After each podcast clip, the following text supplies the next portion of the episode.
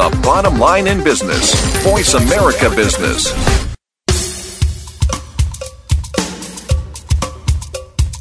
Good morning, and thank you for joining host Cheryl Esposito for an intriguing hour of leading conversations. Each week, Cheryl brings together big thinkers to the Voice America Business Channel. Now, here's your host, Cheryl Esposito. Well, good morning, everyone, and welcome to Leading Conversations. This is Cheryl Esposito. Hope everybody's doing well today. We have a very special guest, Rayona Sharpnack, who is the founder of the Institute for Women's Leadership and also the author of a couple of books, her most recent being Trade Up Five Steps to Redesigning Your Leadership and Life from the Inside Out. Welcome, Rayona. Great to be with you, Cheryl. I'm so glad you're here. So, are you in California today? Yes, I am. It's a kind of half gloomy and half sunny day here in the San Francisco Bay Area. Ah, yes. I'm looking out the window seeing that same sky. But you know, most of the time in the Bay Area, we have delightful weather, and it makes it worth living here, right? Yes, it does. Yeah, it does. So, um, you are you are on the on the heels of the release of your brand new book, Trade Up, and I had the opportunity to read it, and I'm very impressed. I have to tell you, it seems so pragmatic. Um, tell us a little bit about yourself first, and then let's get into the book. In 1991, you founded the Institute for Women's Leadership. Where did that come from? Well, it's an interesting uh, roadmap. Certainly not a not a straightforward one. I majored in physical education in college because I was a very hardcore athlete and uh, went on to play professional sports. But I was always an educational purist at heart, and I mm. have a, a great appreciation for uh, the pragmatic and how to take very complex things and make them simple and usable uh, without losing the integrity of, mm. of the content. And um, so, with my backgrounds in education and professional sports, and then I did a a stint with uh, family therapy and studied that discipline, then went on into business. I, I kind of put them all together and started the institute uh, in 1991, as you said, to to really uh, increase the quality and quantity of women leaders uh, for the mm-hmm. world. Mm-hmm. Well, what got you interested to begin with in really promoting women in leadership? Well, I started out in uh, college. First of all, I never really um, felt too much of the effects of gender discrimination because uh-huh. I grew up in a family with three older brothers and basically learned from the get go that I was on my own to make my way and to get my mm-hmm. fair share. So I didn't really experience it until I got into college and realized that through the Title IX uh, experience or lack thereof, uh, yeah. that even though I was one of the most gifted athletes at the university, I wasn't eligible for college scholarship, so I had to pay my way while the guy sitting in the desk next to me got a full ride. So right, uh, right. that was the beginning of the recognition that something really had to be done there. And for some of our guests who may be um, too young to remember what Title IX is, um, could you just give a little synopsis? Yes, it's the federal legislation that requires all institutes of education that are funded by the federal government, which is basically all of them, uh, uh-huh. to uh, in the public education system anyway, to give uh, equal opportunity, funding, resources, etc., to both mm-hmm. girls and boys right. in their athletic programs. I remember that this was really an important time, um, not just in colleges. Uh, it it really trickled down into all of the schools, high schools, elementary schools, um, and there were suddenly a whole a lot more women. Not well, by then they were girls. Um, they were still girls um, sports programs were beginning to appear, and there's been a lot of research done on how girls and participate in sports affects their self-esteem. Do you see that? Oh, absolutely. There's no question that a that a young girl, as she um, becomes at home in her body and learns how to move and and uh, execute certain skills, really raises her confidence and her self-esteem and it's also very, very healthy for learning teamwork and leadership and those kinds of life lessons. Hmm. So, you know, through the years um, in this work in leadership, I know that we've both seen how uh, sports analogies are used, and there's sometimes there is criticism of that um, when we get into the corporate world, and um, there are some people who say that the sports analogy still really applies to men more than women, and most of that is because more men have had sports experiences, either in high school or college, than women. Um, what, what kind of reaction do you get from people when you use those analogies? Well, I think it's true that um, certainly men still have a, a much broader experience in the world of sports and using those kind of metaphors. But I find it's really about sensitivity. You know, I use sports metaphors because they're closest to my heart and my life experience, right. and and I set a context for them, and I uh, make sure that they're understandable to my very multicultural population yeah. uh, in yeah. the work I do. Uh, but you know, if I was a, a cook or a seamstress or a, a fisherman or something like that, I, I would use uh, different metaphors. I think the main thing is to make sure that what you're saying really communicates and lands on the radar of the person that you're talking to. Right, right. Now, who who's your client these days? I mean, who's your typical client that you work with at the institute? Well, primarily, I would say our clients come from Fortune 500, Fortune 1000 companies. Uh, we've enjoyed a, a about a 17-year run of, of being one of the pioneers in the women's leadership space. Uh, a lot of people followed up in the uh, later 90s and the 2000s with leadership training for women, but we really were one of the first that came to it without um, the pronoun effect. I call it when the universities uh, started getting into this particular leadership space uh, in the executive education offerings and stuff, they basically took their brochures, changed the pronouns from he to she and uh, his to hers, and you know went to market with what right. was basically a generic curriculum. Whereas right. we have stayed true from the get go to what are the things that are uniquely female, but also um, critical to the success of leaders and organizations for the 21st century. Hmm. So, what are the things that are uniquely female? Well, there's a lot of things that are part of our culture uh, having to do with uh, sustainability. In other words, the whole notion of building and sustaining community. Um, throughout generations and eons, really, women have been the ones accountable for keeping the village intact, for making sure there were adequate resources for food and shelter and nourishment mm-hmm. and and you know survivability actually. And so women are great at community building. They're great at inclusion. They're great at taking in a lot of uh, disparate points of view to come to the best solution. Um, they're actually very good at communication and relationship because that's also part of our uh, contribution, I think, uh, over the years. Right. And uh, there's ways that women think about problem solving and go about problem solving that are quite different and we now have the science, the technology to do brain research in real time using men and women subjects, and we see that their brains actually function differently in problem solving, decision making situations than male brains. Isn't that fascinating? It really is. It's it's incredible that the science has finally caught up with what we've known intuitively. That woman's intuition again. Yeah, yeah. Know, it's it's so interesting that you know over the centuries, I think the idea of women's intuition has been um, somewhat revered and kind of treated like, oh, how sweet. Um, you know, kind of between those two poles. And in fact, um, there's a lot of power in that and and I often see that in how a person is present. And you talk about the concept of presence in your book. Could you elaborate a little bit on that? Sure. Uh, this goes back to uh, again, um, our friends in science are being so helpful these years in being able to substantiate uh, what we've been able to observe. Um, you know, the neurobiologists would tell us now that while we always thought that the um, the nucleus was the brains of the cell, we now have come to find out that it's actually the membrane that surrounds the cell that actually receives the initial uh, perception or intrusion into the cell's world, if you will, and that mimics exactly what happens for human beings.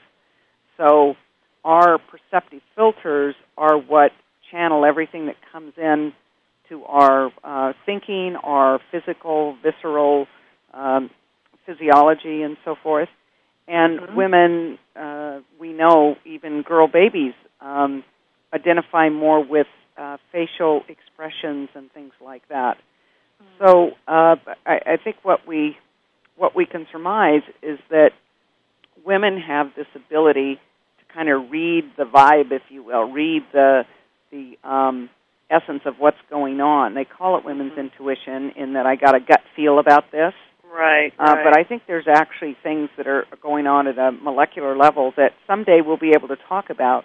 But right now, it's kind of um, unique to women in that they have a a, uh clear and constant interpretation uh, aspect of, of how things come at them. Hmm. So there's almost like this process running in the background. It's almost like some computer server happening while they're while they're doing whatever they're doing. Yeah, there's that's right. process going on all the time that is uh, almost like the lens that they look through.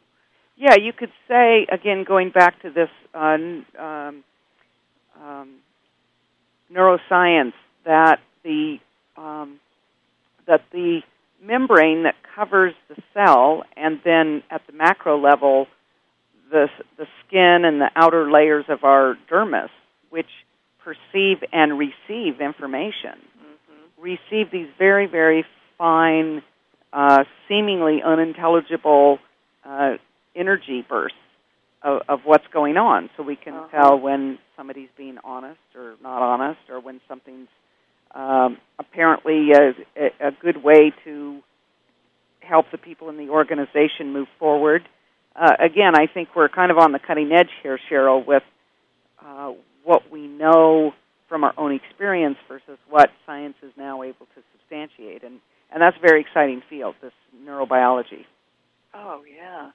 Well, I imagine that um, some of this can be taught, and you really explore that idea throughout the book. And um, but what about the idea of teaching men mean, there must be some part of them that has a little bit of capability in this, right? Oh, sure. Yeah, no. Yeah. Um, guys are guys are very um, uh, coachable and trainable, and and what I find is that they have they have a different biology, but they also have the ability to uh, make these discernments if they're given the opportunity and some training in how to track certain things. Um, you know, the, the brain science tells us that a woman's brain at rest is more active than a man's brain at full capacity.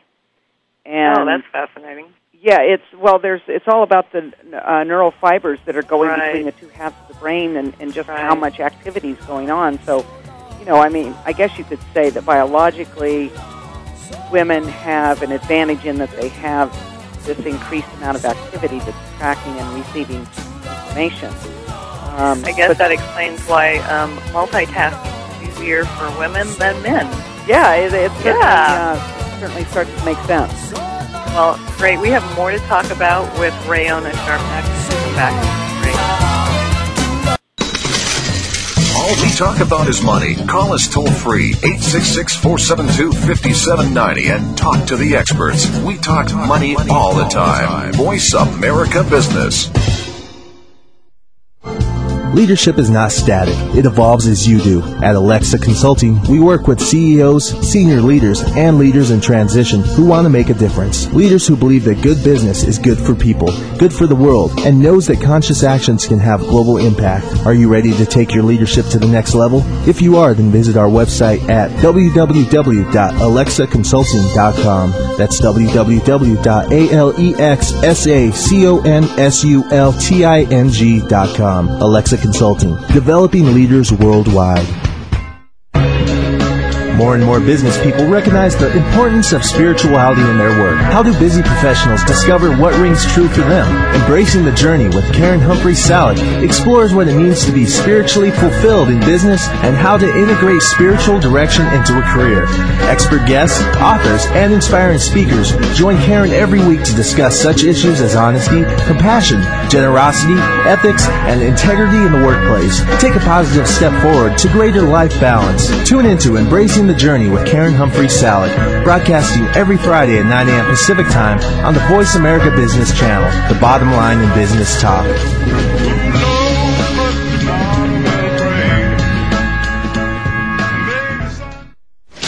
Money, money, up to date business and financial news. Money, money. Call now and get the financial information you need. 866 472 5790. 866 472 5790. Voice America Business.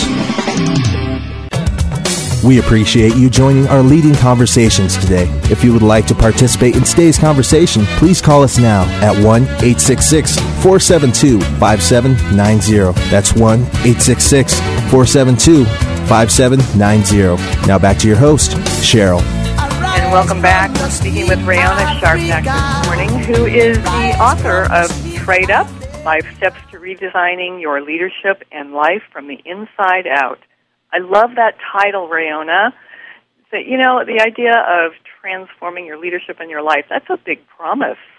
Yeah, it is. But uh, when you think about the design of human beings as as complicated as we are, we're, we're actually very simple in our design, and I talk about that in the book. That um, fundamentally, all 6.2 or 6.4 billion of us, however many there are, uh, we all have the same architecture, if you will, and that is that our our context, our belief system, our the totality of our conclusions orchestrates our behavior.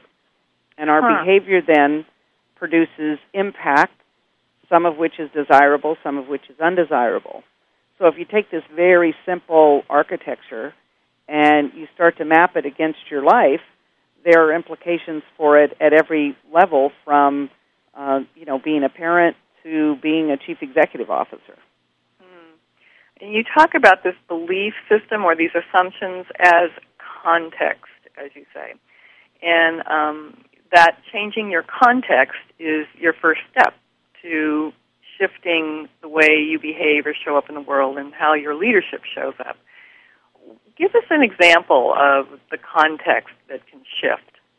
Well, in the book, I talk a fair amount about my my own experience growing up, and again, I use context as the um, the all-encompassing uh, um, container of everything that we Yeah. believe, everything that we've been taught, et cetera, et cetera.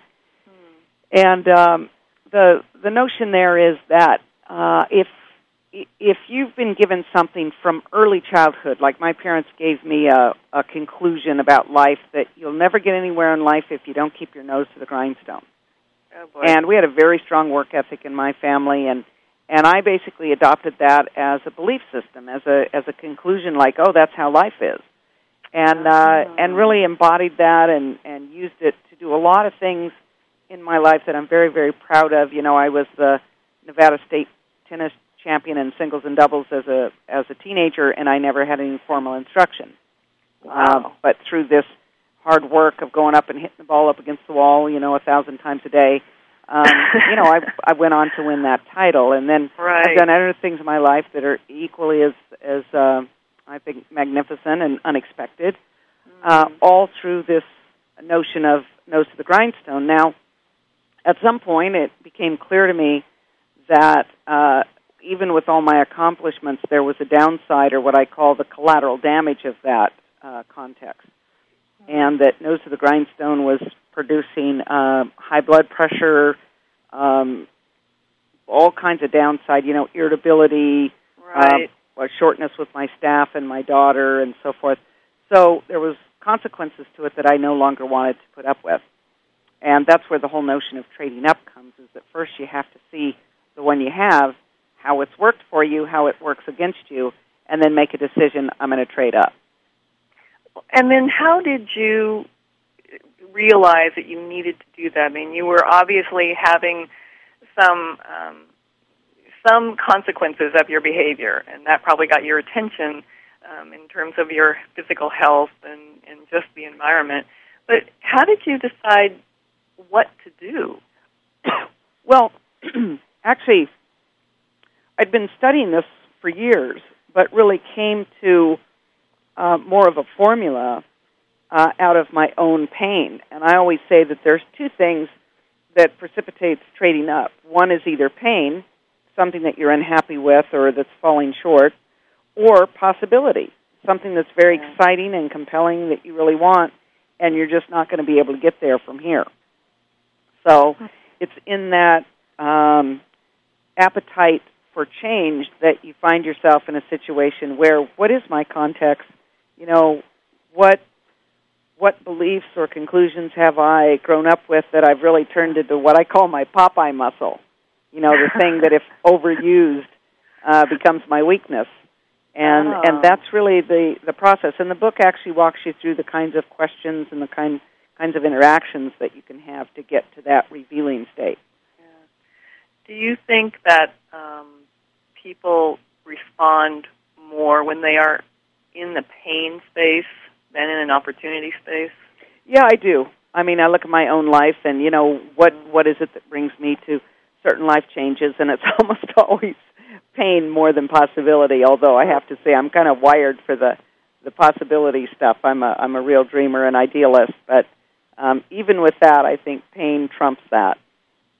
Do you think we can? Um, I mean, that seems to be almost um, an epidemic, and, and I don't know if it's an epidemic with women or just in um, the generations of you know this last generation and um, our generation. Do you think that that can shift with this coming generation, this younger group of girls turning into women, um, where they can actually begin to question their assumptions or their beliefs at a very young age? Well, I'll actually know more about that when I roll out this next uh, curriculum. I've been asked for decades now, really, uh, by women to please, please, please build something for the younger generation because virtually everyone who's ever done our training or experienced our coaching um, says, I wish I would have had this when I was younger.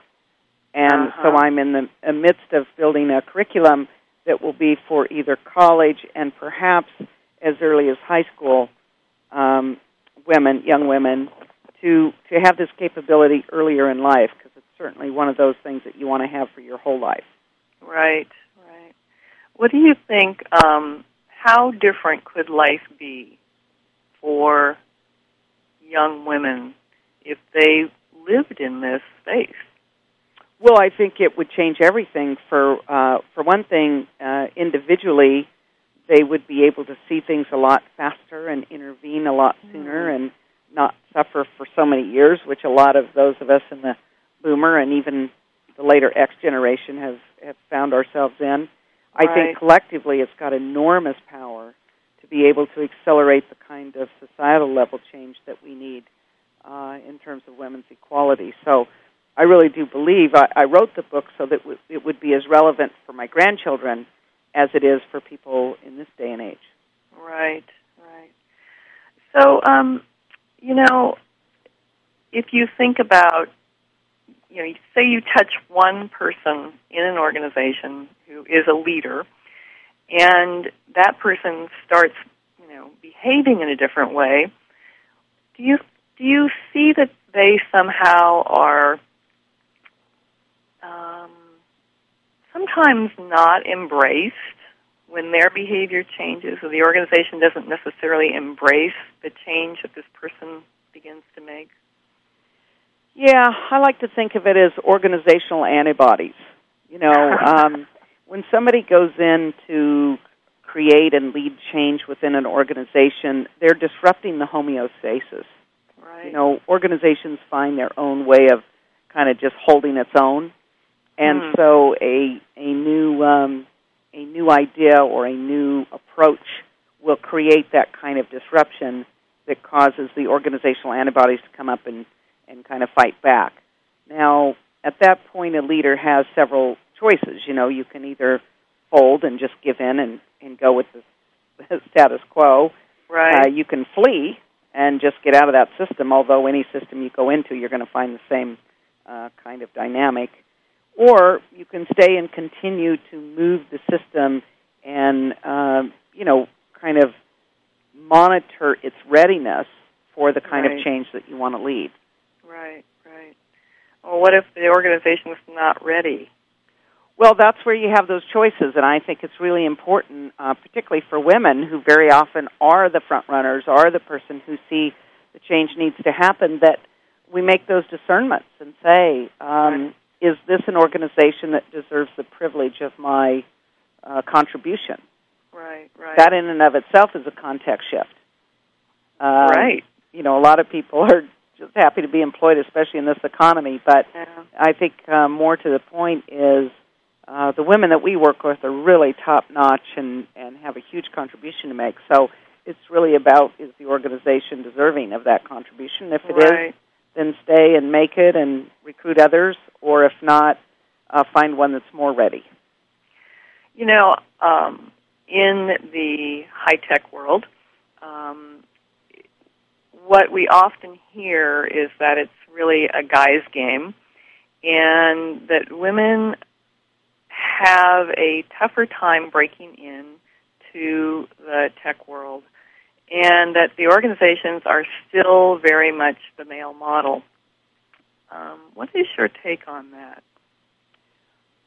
well, I think it's interesting when um, some of the more uh, prestigious institutions, Harvard, Wharton, uh, to name a couple, um, find themselves promoting uh, things that are considered classic feminine values or feminine approaches. Uh, like the whole notion of a matrix organization Yeah, is much more of a feminine invention than it was a male invention right. and um, and I think the tradition of hierarchy and command and control and all that um, has its place. You know, there's times when you're in the middle of a four alarm fire when you want hierarchy. You know, you don't want there to Right, be right. inquiry. right, right. Um, but for today's organizations, given how global and complex and and interdependent we all are, I think we're going to see that uh, the institutions are going to need to follow and be more inclusive of what I would call traditionally feminine or female uh, orientation. Right. And of course, in the last few years, um, probably the last 10 years, the whole concept of the female brain drain from corporate America, I, I don't know if corporate America is the right term anymore, multinational corporations, um, has been huge. You know, women are saying, you know what, I don't want to wait for things to change. I'm going to go and do my own thing, start my own business. And I'm sure you see that a lot. Um, do you think that when women start their own businesses and run their own companies that they really are different? Oh, I have no question about it. I've worked with um, hundreds of women actually that have started their own businesses and and found their entrepreneurial spirit as a way to express Mhm. their contribution and and their unique way of doing things. Uh, the statistics bear this out in terms of the number of women-owned businesses that are started every month. Uh, it's it's really astronomical if you think about it demographically. It's it's a huge, huge trend that isn't slowing anytime soon. And Right. so then when I get to work inside those organizations and I I start to, you know, poke around and see, you know, what are the pain points or what are the areas that, that they're trying to attend to, it, it's not always the same as what I would find in a corporation.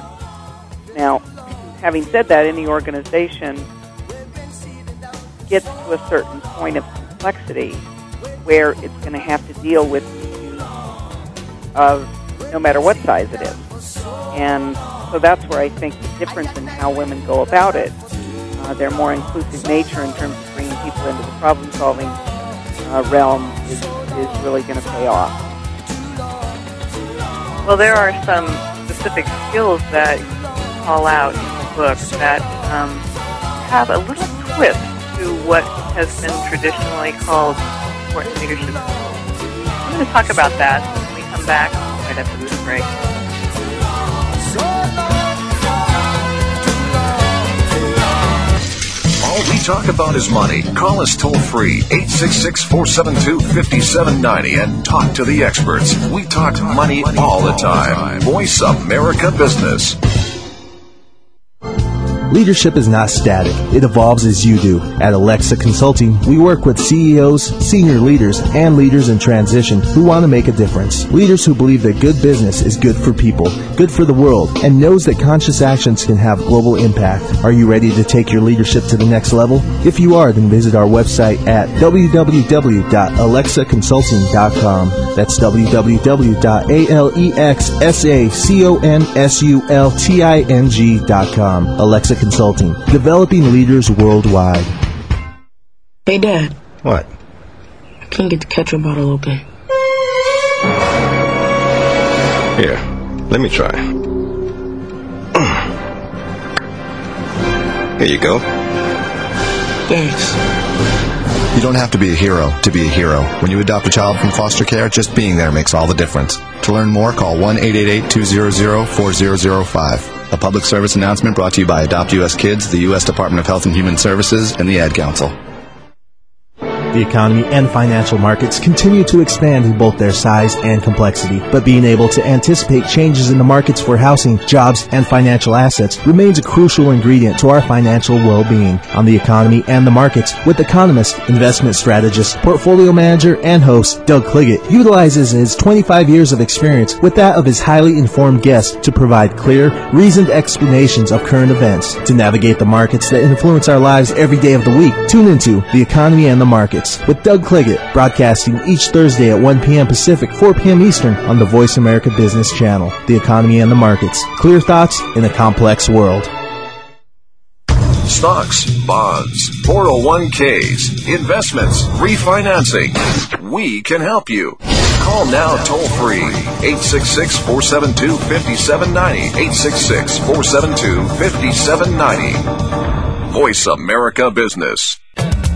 We appreciate you joining our leading conversations today. If you would like to participate in today's conversation, please call us now at 1 866 472 5790. That's 1 866 472 5790. Now back to your host, Cheryl. We're back and we're speaking with Rayona Sharpnack, author of Trade Up Five Steps for Redesigning Your Leadership and Life from the Inside Out. So let's talk about those five steps before we get into some of those specific skills, Rayona. What are the five steps for redesigning your leadership and life from the inside out? Well, the first one we talked a little bit about, which is to reveal uh, one's existing context. And mm-hmm. because we have such a plethora of context, I'm using the word both collectively and then individually.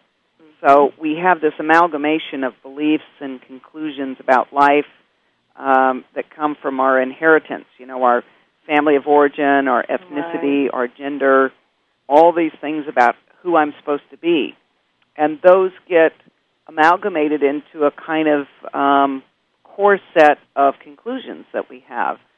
And so through this process of revealing, you start to see, oh, I've got a context about everything, and I certainly have a context about myself. I'm reminded of one of our executives who was running a billion dollar company, and when we uh, got to the root of hers, it was that she didn't believe she was as smart as everybody else, so she had to work twice as hard. Oh, um, so revealing is the first step.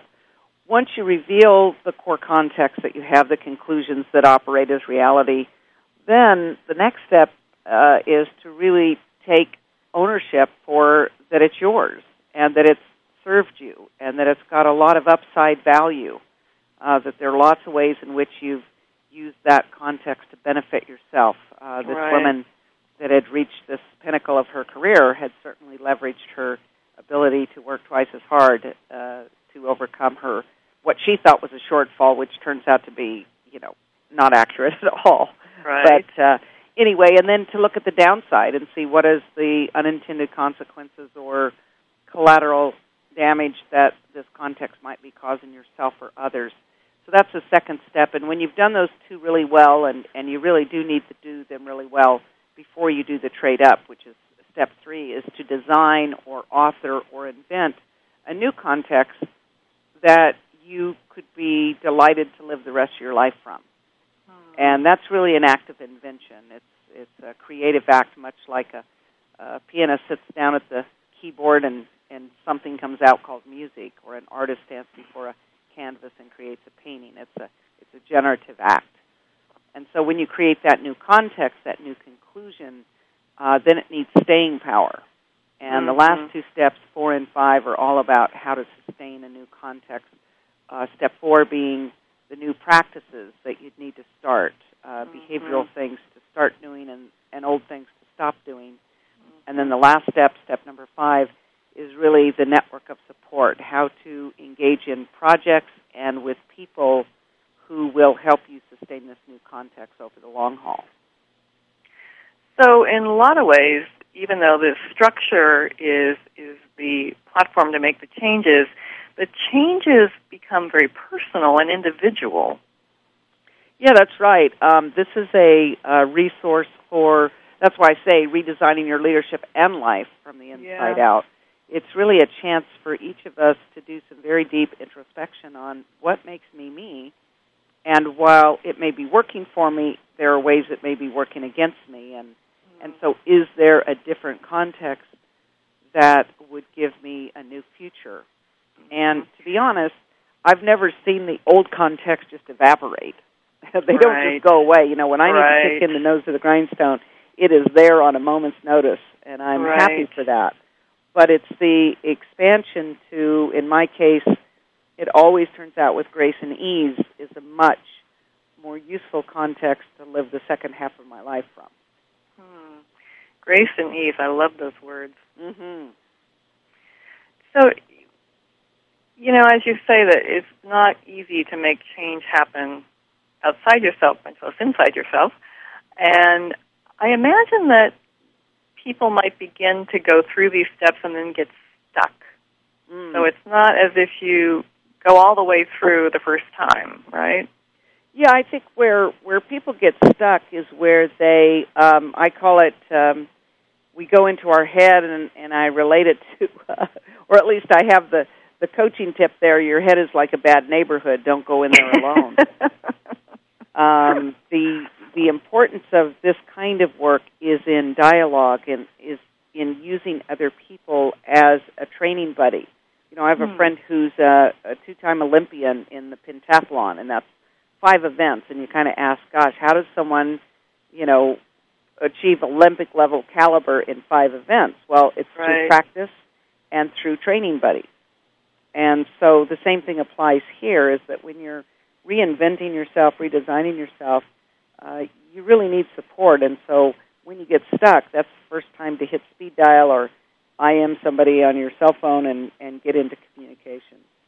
Well, and I dare say that that's probably the time when most I, I don't know if this is a, a female thing, but a lot of women that I know don't make the call at that point. They don't make the call when it's, you know, I'm not feeling right, this isn't working, I, I can't figure this out, because there's this sense that, you know, we're supposed to figure it out ourselves.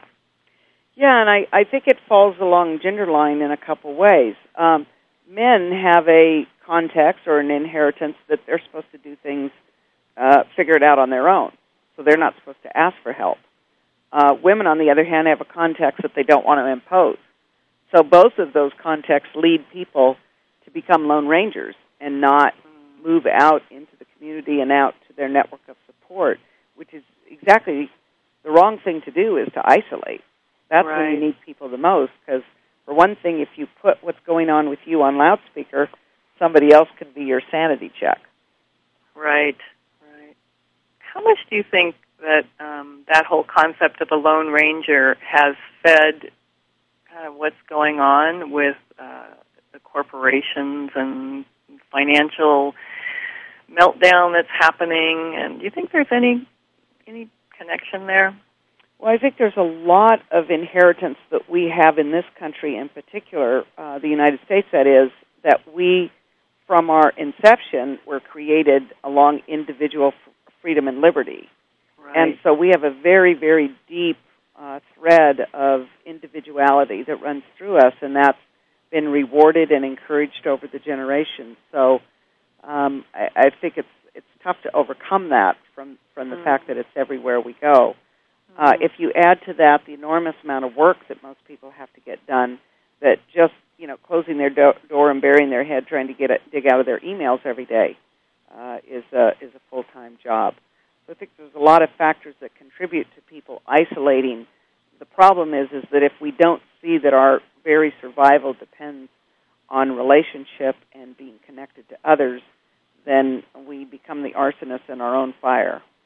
The arsonists are oh we we started. Hmm. Yeah.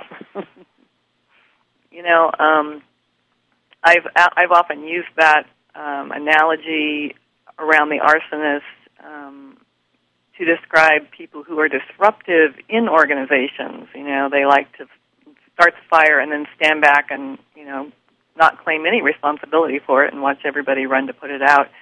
Um, but I had not thought of ourselves as being our own arsonist. It's, it's like self sabotage. Yeah, and it's very unintended. I mean, no one wakes up in the morning thinking, "Oh, gee, I think I'll sabotage myself" or whatever. Yeah, right. But right. But but if you really examine, and one of my um, great gifts, I think, has been to work with people on that self-examination mm. of finding their fi- finger on the trigger of the gun that just blew off their foot. Right. Um, it's, right. That's where the power is, and and right. that's why Trade Up, I think, has received such uh, great reviews is because people see, oh, so you're actually returning people to the source of their power, which is, is this ability to, you know, if you if you take the case that life is 10% of what happens to you and 90% of what you do with it, then you want context shifting to be a birthright, a very deep that we know to live our lives. Well, and one of the things that I know that you've talked about in the book is um, redefining success for yourself, and, and that goes back to the first step of revealing your existing context, or, or maybe that would be the third step of designing your new context. Redefine success, and uh, I'm going to talk a little bit more about that when we come back. All we talk about is money. Call us toll free 866 472 5790 and talk to the experts. We talk money all the time. Voice America Business. Leadership is not static, it evolves as you do. At Alexa Consulting, we work with CEOs, senior leaders, and leaders in transition who want to make a difference. Leaders who believe that good business is good for people, good for the world, and knows that conscious actions can have global impact. Are you ready to take your leadership to the next level? If you are, then visit our website at www.alexaconsulting.com. That's www.alexaconsulting.com. Alexa Consulting, developing leaders worldwide. Why is Pepsi cooler than Coke? Why are iPods so popular? In 2005, how can you launch a successful brand? Want to know? Learn about the fascinating and intriguing world of graphic design and branding on Design Matters with Debbie Millman. Every Friday at 12 Pacific Standard Time, Debbie Millman will provide you with a provocative look into the stimulating world of design as it intersects with contemporary culture. Hear what the experts have to say about creating, maintaining, and launching a brand in today's challenging marketplace. Join us every Friday at 12 Pacific Standard Time for Design Matters with Debbie Millman, right here on the Bottom Line in Business Talk, Voice America Business. All we talk about is money. Call us toll free 866 472 5790 and talk to the experts. We talk money all the time. Voice America Business. We appreciate you joining our leading conversations today. If you would like to participate in today's conversation, please call us now at 1 866 472 5790. That's 1 866 472 5790. Now back to your host, Cheryl. Welcome back. Speaking today with Rayona Sharpnack. Now, Rayona, in your book, Trade Up, you talk a lot about um, redefining success and what that really means for people. Um, do you do you get a sense that um, the definition of success um, is not a fit for most people. When you look at what society says success is, do you get do people respond and say, "But that's not really me"? Well, I think it's interesting in our classes we do a lot of introspection along those lines and and while it may not be what people uh, think they define as success, it's what orchestrates their actions. You know, if you look at um, what people will tolerate and put up with to stay in a high-paying job that allows them to have the Mercedes Benz and the, um, you know, the nice house and uh, the upscale part of town, uh, you begin to wonder, like, who's really running the show, and and if in fact our definition of success isn't largely skewed by what other people think. Right. Um, what what I try to do is is get people back to the source of what is going to be the most important way they've spent their life, and very few people are going to say, you know, driving a Lexus. Uh, there- Right. People really are are deeply uh, motivated and desirous of making a contribution and making the world better. So, try to work with people to get back to defining success according to, you know, what do you want to look back on your deathbed and say, boy, I had a great life. Yeah. Well, and you had a defining moment in terms of defining your own success. Um, well, I've had a lot of them. Yeah. Um, Well, one of them that's mentioned is about Hillary Clinton. Oh, oh gosh. Well, there's been a lot of water under the bridge since then. um, what I consider, um, I, I think now, what I'm what I'm most grateful for, I guess, in terms of my my successes professionally, is my Rolodex, because I, from the very get go, uh, created and established and sustained relationships as a way to make contributions to each other, and so. uh-huh. I always thought of people in terms of, gee, what could I, what resource could I be to them? Who do I know that I could connect them with so that they can get what they need? And by living my life that way, it's put me in touch with a lot of people who have reciprocated, and therefore had a lot of um, uh, a lot of very fortuitous uh, interactions with people that have a lot of power at a lot larger level. And so you've been able to gain access to some of those people because you have relationships with people around them. Yes, and also my affiliation at Harvard has certainly um, Yeah. increased uh, a great deal my Rolodex Right. and who I have access to. Right, right. So, um, can you just take one minute and talk about Harvard? You know, Yes, it's I- got it's I such a such a. I mean, talk about uh, or an institution that has a reputation for being a guy's game. right. Well, I uh, my next book uh, might be from Sparks, Nevada to Harvard Square. Uh, Ah. because I'm a little bit of a fish out of water there, except that I find them very receptive to this methodology. And the book Yeah. book was actually launched there. I'm uh, chair of the Leadership Development Committee at the Women's Leadership Board there, and um, it's it's one of those things where academia has certain virtues and benefits, and it has areas where it needs to be contributed to, and I, and I think I've been able to reap the benefits as well as make a contribution. hmm Yeah, and even that is um, such a great learning because so many times people will say, "Well, why, you know, why should I be involved with something that you know doesn't completely do things the way I want them to do it?" Um, but instead, you've looked for how can I be a contributor and how can I help change things, you know, one step at a time, um, and, and ended up, you know, having some huge um, influence in how they do things. Um, so let's just take a couple of minutes before we close and talk about some of the specific skills that you think there needs to be a little twist on. One of them that I really love in the book, you know, we talk about active listening, um, and that's been talked about for years, and yet you say there's a little bit of a different twist on that, and it's called generous listening. Could you share what that is? Well, yeah. Um, you know, if we think about how human beings are designed, we are a little bit loaded at the factory with this binary listening, this ability to listen uh, to everything through a binary system of right, wrong, good, bad, uh, fit, doesn't fit, agree, disagree. It doesn't take any discipline to listen that way. You just are able to do it almost automatically as you're raised with language. Um, a more um, expansive way to listen an additional way to listen to add to one's inventory is this whole notion of generosity. Uh, generous listening or listening with the spirit of generosity is to assume that other people see things you don't see, um, to be curious and fascinated with another point of view, another perspective, particularly one that doesn't match your own.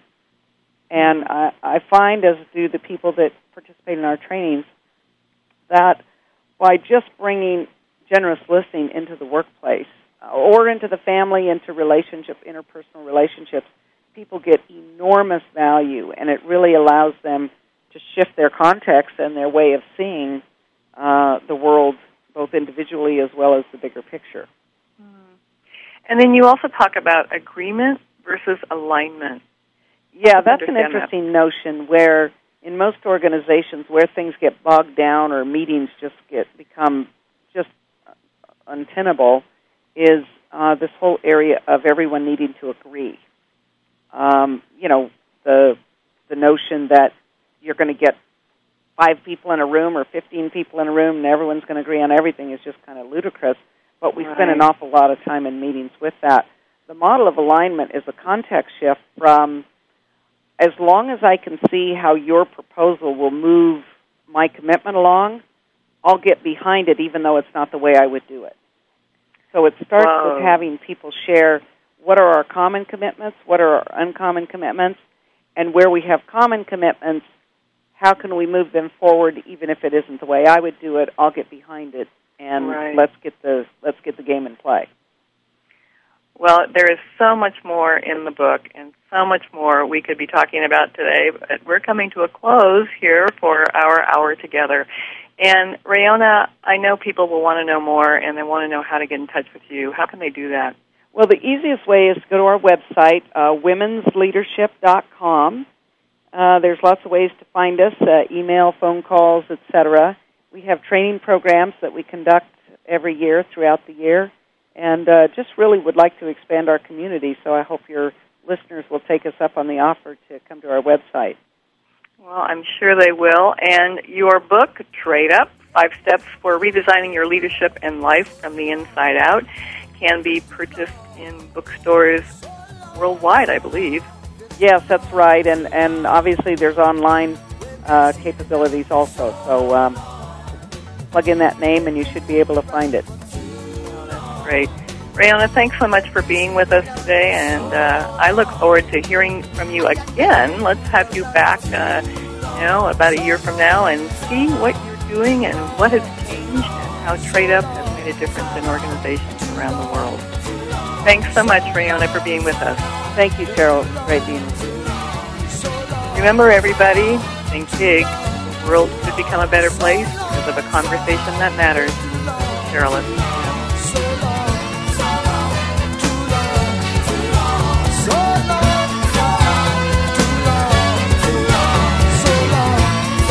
Thank you for spending this hour with Cheryl Esposito and leading conversations. You can listen live every Friday at 10 a.m. Pacific Standard Time on the Voice America Business Channel. If you have a question or comment for Cheryl, please email her at leadingconversations at alexaconsulting.com. That's L-E-A-D-I-N-G-C-O-N-V-E-R-S-A-T-I-O-N S at A-L-E-X-S-A-C-O-N-S-U-L-T-I-N-G dot com. See you next week.